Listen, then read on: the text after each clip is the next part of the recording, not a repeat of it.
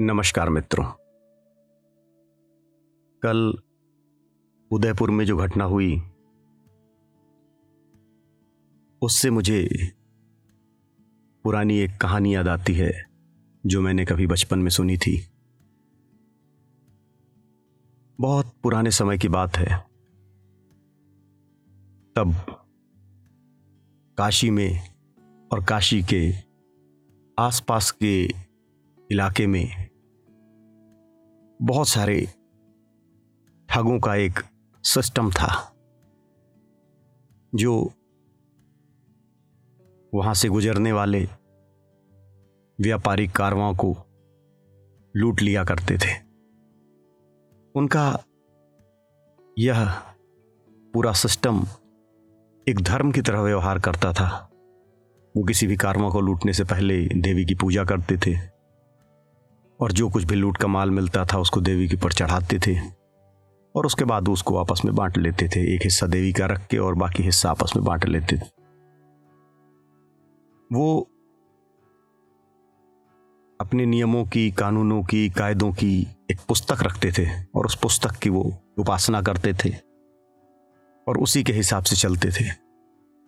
जब भी वो कारवा को लूटते थे उसके सारे लोगों को वो जान से मार देते थे। और उनका यह प्रयास इतना संगठित था कि कभी भी एक भी मामला ऐसा नहीं आया जब वो असफल हुए हों या जब कोई व्यक्ति बचकर चला गया हो।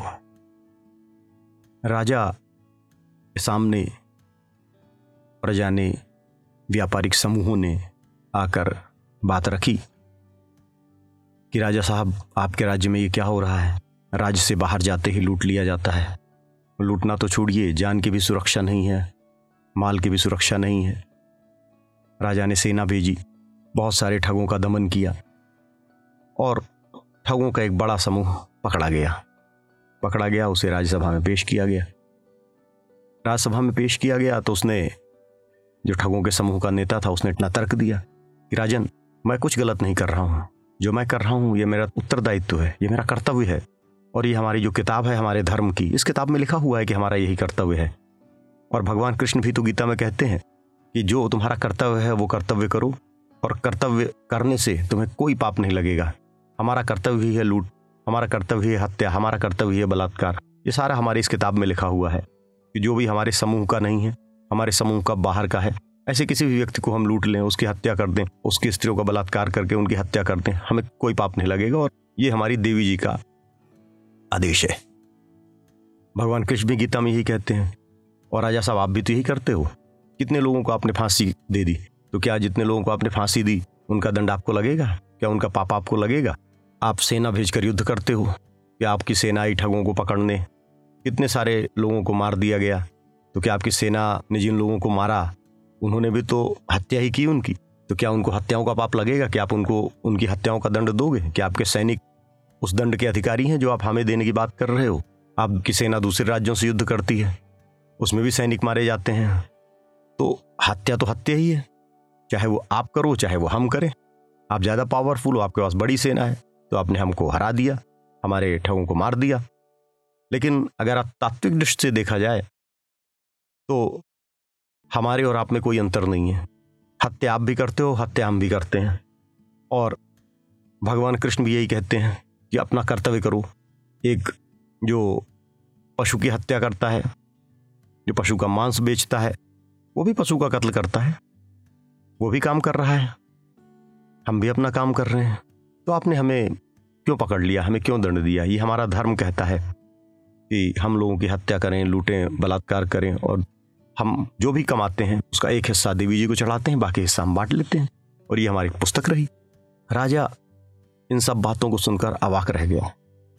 और उसने सोचा कि किस तरह यह व्यक्ति धृष्टतापूर्वक अधर्म को धर्म बतला रहा है।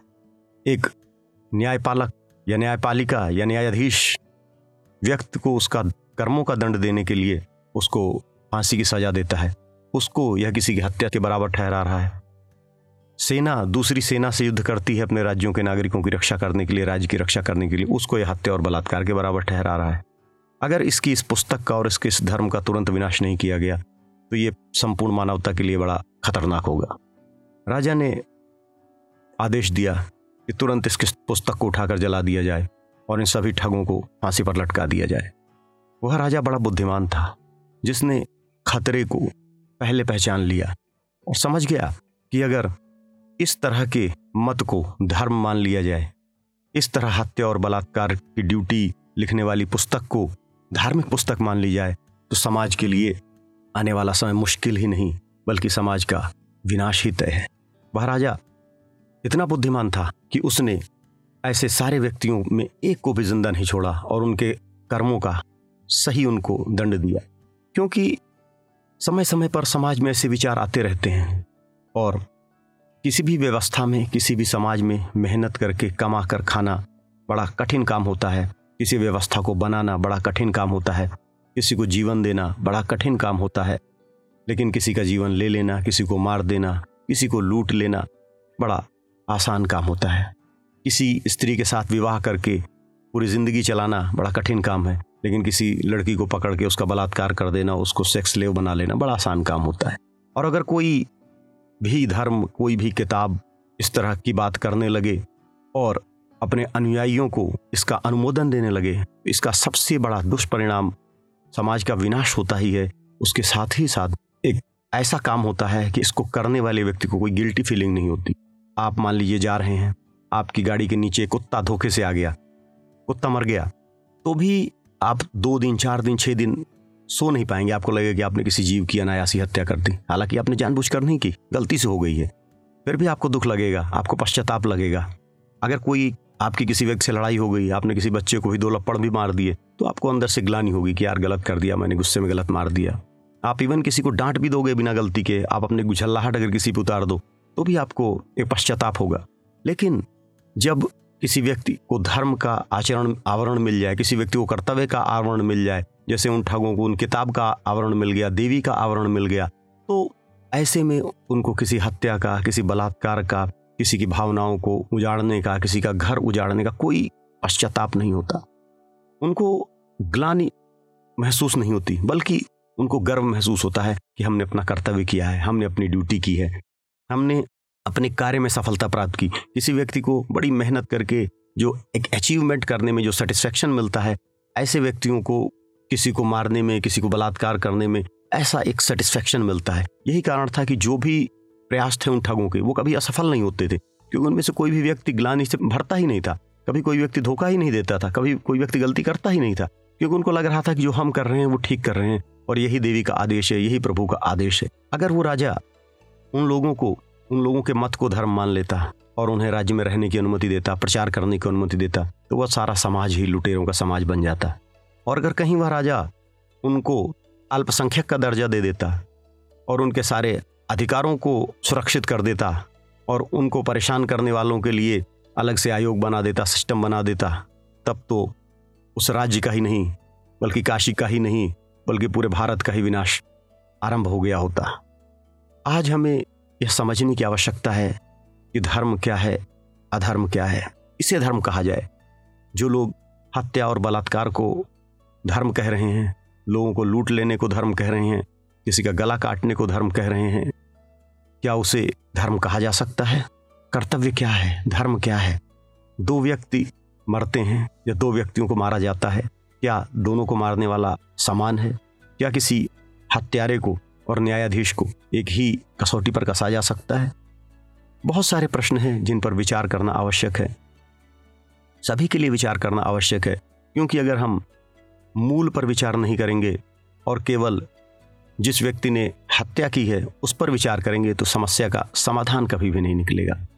आज समस्या इतनी विकट है, इतनी गंभीर है कि सभी को उस पर विचार करने की ज़रूरत है, उसके मूल तक पहुँचने की ज़रूरत है कि क्या इस तरह के विचारों को, इस तरह के तंत्र को बढ़ाया जाना चाहिए, रोका जाना चाहिए।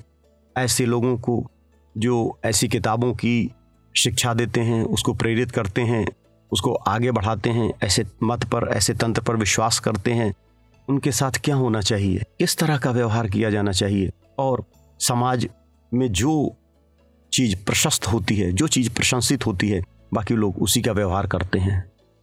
जब पुराने समय में जब वो ठगों की नगरी थी, वहाँ जो ठग इस तरह के कारमा को लूट लेता था, लोगों की हत्याएँ कर देता था, और जो सबसे ज़्यादा हत्या करता था ठगों का समाज, उसे पुरस्कृत करता था, उसे इनाम देता था वो आइकॉन माना जाता था। आज भी हम देख रहे हैं, इसी तरह के आइकॉन बन रहे हैं समाज में। चाहे वो किसी ऐसे मत को अपना धर्म मानकर कर रहे हों और समाज उन्हें आइकॉन बना रहा हो, किसी धर्म का तो वो धर्म क्या उसे धर्म कहा जाएगा? क्या वह वास्तव में धर्म है, जो बेगुनाहों की हत्या को, कत्ल को जायज़ ठहरा दे? लोग जायज़ ठहराएँ, न ठहराएँ, इससे फ़र्क नहीं पड़ता। धर्म क्या जायज़ ठहरा रहा है, क्या मत वह जायज़ ठहरा रहा है? या जो भी पंथ, मत, विचार उसे जायज़ ठहरा रहा है, क्या उसे धर्म माना जाना चाहिए? क्या उसे अपने पालन और प्रचार की उसी तरह स्वतंत्रता मिलनी चाहिए? जिस तरह बाकी मत जो शांति को, अहिंसा को, सद्भाव को, प्रेम को रास्ता बतलाते हैं, बहुत सारे ऐसे प्रश्न हैं जिन पर अगर हम विचार नहीं करेंगे तो यह देश, यह दुनिया इसी तरह जलती रहेगी और यह आग कम होने वाली नहीं है, यह आग बढ़ती रहेगी। हम सबकी रिस्पॉन्सिबिलिटी है, हम सबका चाहे हम किसी भी पंथ को मानते हों, किसी भी विचारधारा को मानते हों, कहीं मर भी हों, सबका यह उत्तरदायित्व तो है कि हम शांत बैठकर विचार करें कि क्या सही है, क्या गलत है, क्या मानवता के हित में है, क्या लोगों के हित में है, क्या प्रकृति के हित में है, क्या कोई ईश्वर ऐसा हो सकता है जो किसी दूसरे ईश्वर को, किसी दूसरे व्यक्ति को मारने का आदेश दे, वो भी किसी बेगुनाह को मारने का आदेश दे। क्या उसे ईश्वर कहा जा सकता है? क्या ऐसी कोई पुस्तक पूजनीय हो सकती है जो किसी बेगुनाह को मारने का आदेश दे, जो यह कहेगी केवल, इसको इसलिए मार दो कि वह तुम्हारे समूह का नहीं है। वह उस देवी देवता को नहीं मानता जिसे तुम मानते हो। वह, उसकी पूजा पद्धति वह नहीं है जो तुम्हारी पूजा पद्धति नहीं है। उसको उसके अधिकारों से वंचित कर दिया जाए। उसको जीवन का उसके अधिकार छीन लिया जाए। इन सब प्रश्नों पर बड़ी गहराई से विचार करने की आवश्यकता है। और जब हम धीरे धीरे विचार करेंगे, आगे बढ़ेंगे तो ही हम किसी नतीजे पर पहुँचेंगे, किसी निष्कर्ष पर पहुँचेंगे। हरिओम। तत्सव